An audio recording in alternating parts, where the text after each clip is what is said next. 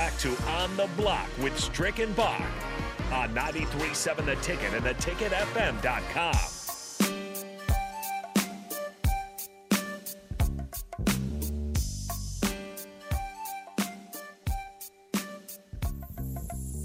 We're back. We're back on On the Block with Strick and Bach. I'm E Strick, and that is Bach.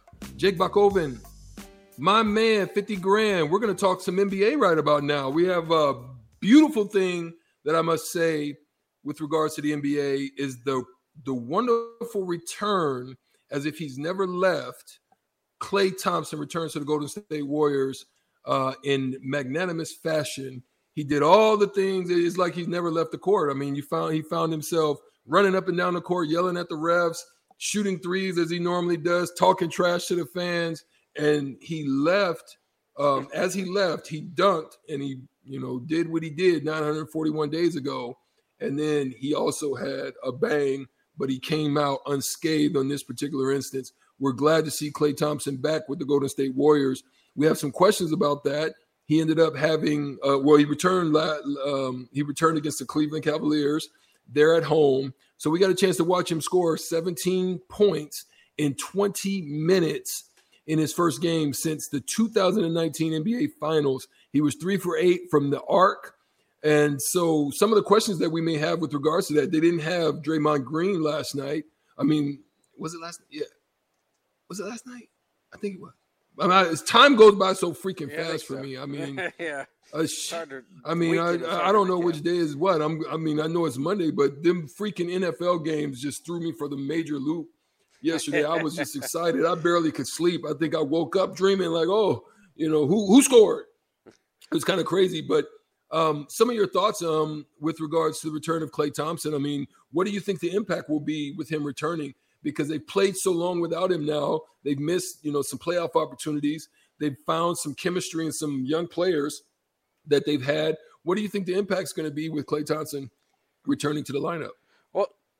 I think it's huge. I, I've been waiting, and, and I don't know if we'll ever get this, but I always wanted to see Klay Thompson with his own team because he can be the number one guy. I mean, he could certainly be the number one guy uh, for most of the, the, the teams around the league. But of course, he makes part of the Splash Brothers. He he's part of the best uh, shooting backcourt of all time, and, and and of course, probably number two in that in that rank, probably right with Steph Curry there.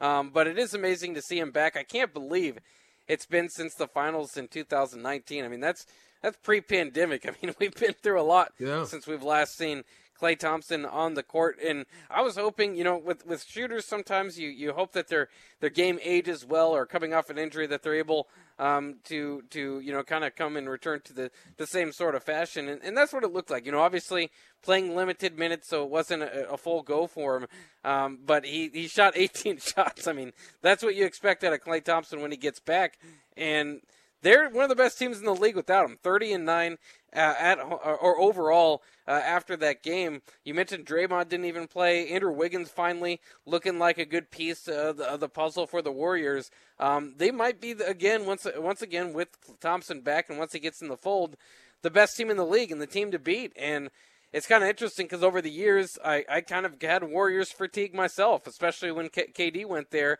and it was somewhat of a foregone conclusion that they were going to win the title um, outside of injuries stepping in, which ended up happening. Of course, KD and and Klay Thompson got hurt in that series against Toronto, and Kawhi led the led the, the Raptors to the championship there. But um, it's it's beautiful to see. He's just one of my favorite players. Um, a great shooter, you know, is, is always ready to shoot. We talk about being prepared when the ball comes your way. Um, just lethal, and I, I, just hope that he plays long enough that he gets that credit. You know, sometimes you, like playing next to a star. Maybe Scottie Pippen got this a little bit. Um, you know, is is never kind of viewed on his own in his prime, and I think that maybe Thompson is not going to be viewed on his own in his prime, and you're just going to kind of throw him in there as the Scottie Pippen of that Warriors franchise. But um, I, I mean, he's he's really good. I just always wanted to see what he could do by himself. I don't think we'll see that, but I wanted to see him at least return to what he was pre-injury. Yeah, so you know, I, I think this particular team, um, the success that they've had this year, they've kind of had some ups and downs as of late, but for the most part, they've got off to a wonderful start. Um, they made some noise in the playoffs last year. They kind of brought some scares uh, to to um, you know some teams that are, that that were in that that playoff system. but I think they found some diamonds, some diamonds in the rough. I mean, they've got some great veteran leadership, obviously, out of Stephen Curry. Draymond Green has been playing well. And so they've got some great leadership, but they've also found some diamonds in the rough, i.e., Gary Payton II. You know, some, you know, guys like that, that probably if Klay Thompson was around initially, they wouldn't have been able to find the uniqueness of what he brings to the table. He brings a hardness similar to what Draymond brings, so that it's not just the scoring effort now, because you know Steph is very um, you know, he's a liability sometimes on the defensive end. Klay plays great defense. So when you add that component of his defensive elements as well, you know, and and Gary Payton, his hawk defending efforts and and just their hustle and their grind, you know, guys like Kevon Looney, who who's just able to just provide some off the bench sparks and stuff for them. They found something in Otto Porter, I think, uh, um, acquiring him as well. Didn't know what to expect when, when when they acquired him, but I think they found something that gives them a little something night in and night out. But also the the emergence of Jordan Poole. I think that that probably may not have happened if you would have had a, a Klay Thompson. So I think I think it's going to be impactful.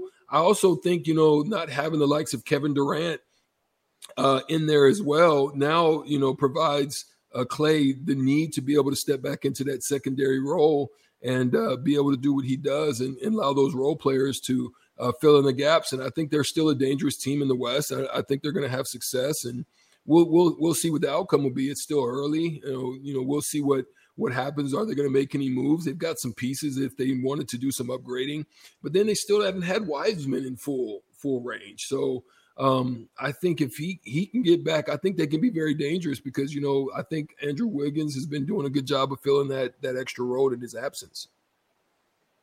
Well, yeah, and I, I, think sometimes we get lost in, in of course, with the, the greatest teams. You want to talk about the greatest athletes and, and the ones that really make the franchise roll, right? But I think that those early those early Warriors teams with kind of like the um, the, the Shaun Livingstons and um, you know yeah. some of those names that they ha- they had in there um, before KD came along, they kind of had the depth just to just to keep running running you off, and, and it was tough. I mean, they just they had you know ten guys um, that you really couldn't get a break. They all kind of had their own, um, you know, their their, their own, uh, uh, you know, um, strengths that, that were tough coming off the bench. And I think that this Warriors team is getting closer to that. As you mentioned, some of the depth. If Wiseman comes back, Poole, especially now moving to the bench, um, that will be huge for him. And like I said, Andrew Wiggins kind of coming along. Otto Porter, you know, he's been there.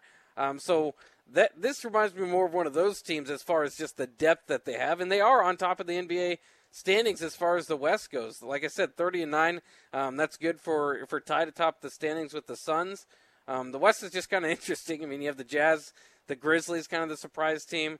And then from there, kind of the Mavericks, the Nuggets, the Warriors, Lakers. Are, you know, there's a lot of, but it's just, it's going to be tough. You know, uh, it's a, the West is going to be tough to get through. I, I got to say, the Warriors are the best. I mean, they look the best right now. They're the best record. I'm loving. I don't care what anybody says, bro. I'm loving Ja Morant. You you said something. I, whoa. Oh yeah. That kid right there. That two handed, you know, pin against the the top of the backboard. Like, whew, that, the stuff he's doing he right hit his elbow. You, whew, my goodness, yeah. And then yeah. and then just took it and ran back down like like a scat cat. You know, it's just he's got just his his athleticism and abilities I mean, if he continues to stroke that thing with that type of consistency, he's, you know, and that's one of the things we did talk about um, is who's next up. Like, what is that next group who's gonna how like we talked about in those segment a while a little you know about three shows ago. How long can Steph Curry and the likes of them, the LeBron James, how long can they go and hold it up? How long can KD go? You know, they're they're coming down into their golden years, and so who is that next group? And I think Ja Morant definitely fits into that that that conversation as one of the next guys to look to. You know, you're you're trying to figure out if it's going to be, you know, um, if it's going to be um, Zion Williamson or or who's it going to be. You know, so uh, it's it's going to be interesting to see in these next few years, no doubt. Yeah, from that young group, he's he's definitely the leader. Of course, we're still kind of waiting for the post LeBron era. LeBron's still here and still hanging around, and is going to have something to say when when the and playing well around. You know? but, uh, and playing well, oh, yeah. Bach. I mean, he's he, you know he's looked like he's defying age right now.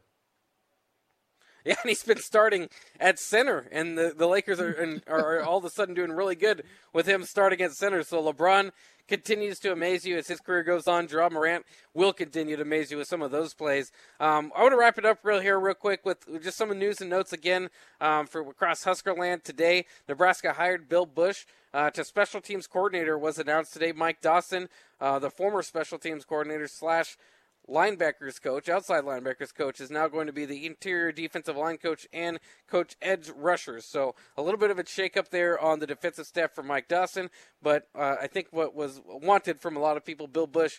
Um, or in any case, anybody to be the special teams coordinator, just that designation uh, as as you know split apart from you know some other duties. Although he will, he's got experience in the in the secondary and, and such that he can also add um, outside of that. Caleb Tannor announced that he's going to return for his fifth year. So good news for Mike Dawson and that edge rushers department. Um, uh, another news and notes: Scott Frost, if you missed it, if you missed it, tested positive yesterday um, for COVID. It was announced, so he will work from home um, um going forward this week. And then Zach Wiegert long deserved 2022 college football Hall of Famer was announced today. For, former Outland winner, All American, uh, was on campus back when you were there, I think, Stricken. Well uh, deserved. Uh, Love Zachy. Yeah. That that yeah. that lineman crew was phenomenal. oh, that was the Zach Zadiska. yeah, man. Taylor, all them cats, man. Whew. Yeah, we need to get back yeah, that kind of interior alignment. Oh, I know that that's uh, that would certainly make a difference. Um, but uh, you know, it's kind of interesting too because I think that they can only have one guy from each school like every other year. You don't want to, you can't have back to back years where you have a Hall of Famer. And Zach Wiegert's just kind of been sitting there as an obvious addition for years and uh, and they just you know whatever rules or whatever Tommie Frazier whoever would be selected ahead of him, and then it was just be like, all right, well down the line for him, it can't be this year. So finally seeing Zach Wiegert get into the College Fo- Football Hall of Fame, very well deserved. That's the Husker news and notes from today. Um, and that will just about wrap it up for On the Block with Strick and Bach. Uh, we did have Samaki Walker former longtime NBA vet, NBA champion with the Lakers, join us earlier. So head to the ticketfm.com if you missed that to check that out. Lots of stuff going on on the block today. Uh, and that will wrap it up. But uh, stick around because there's plenty more ticket weeknights with Nicole Griffith uh, coming up next. Uh, but we'll sign off for On the Block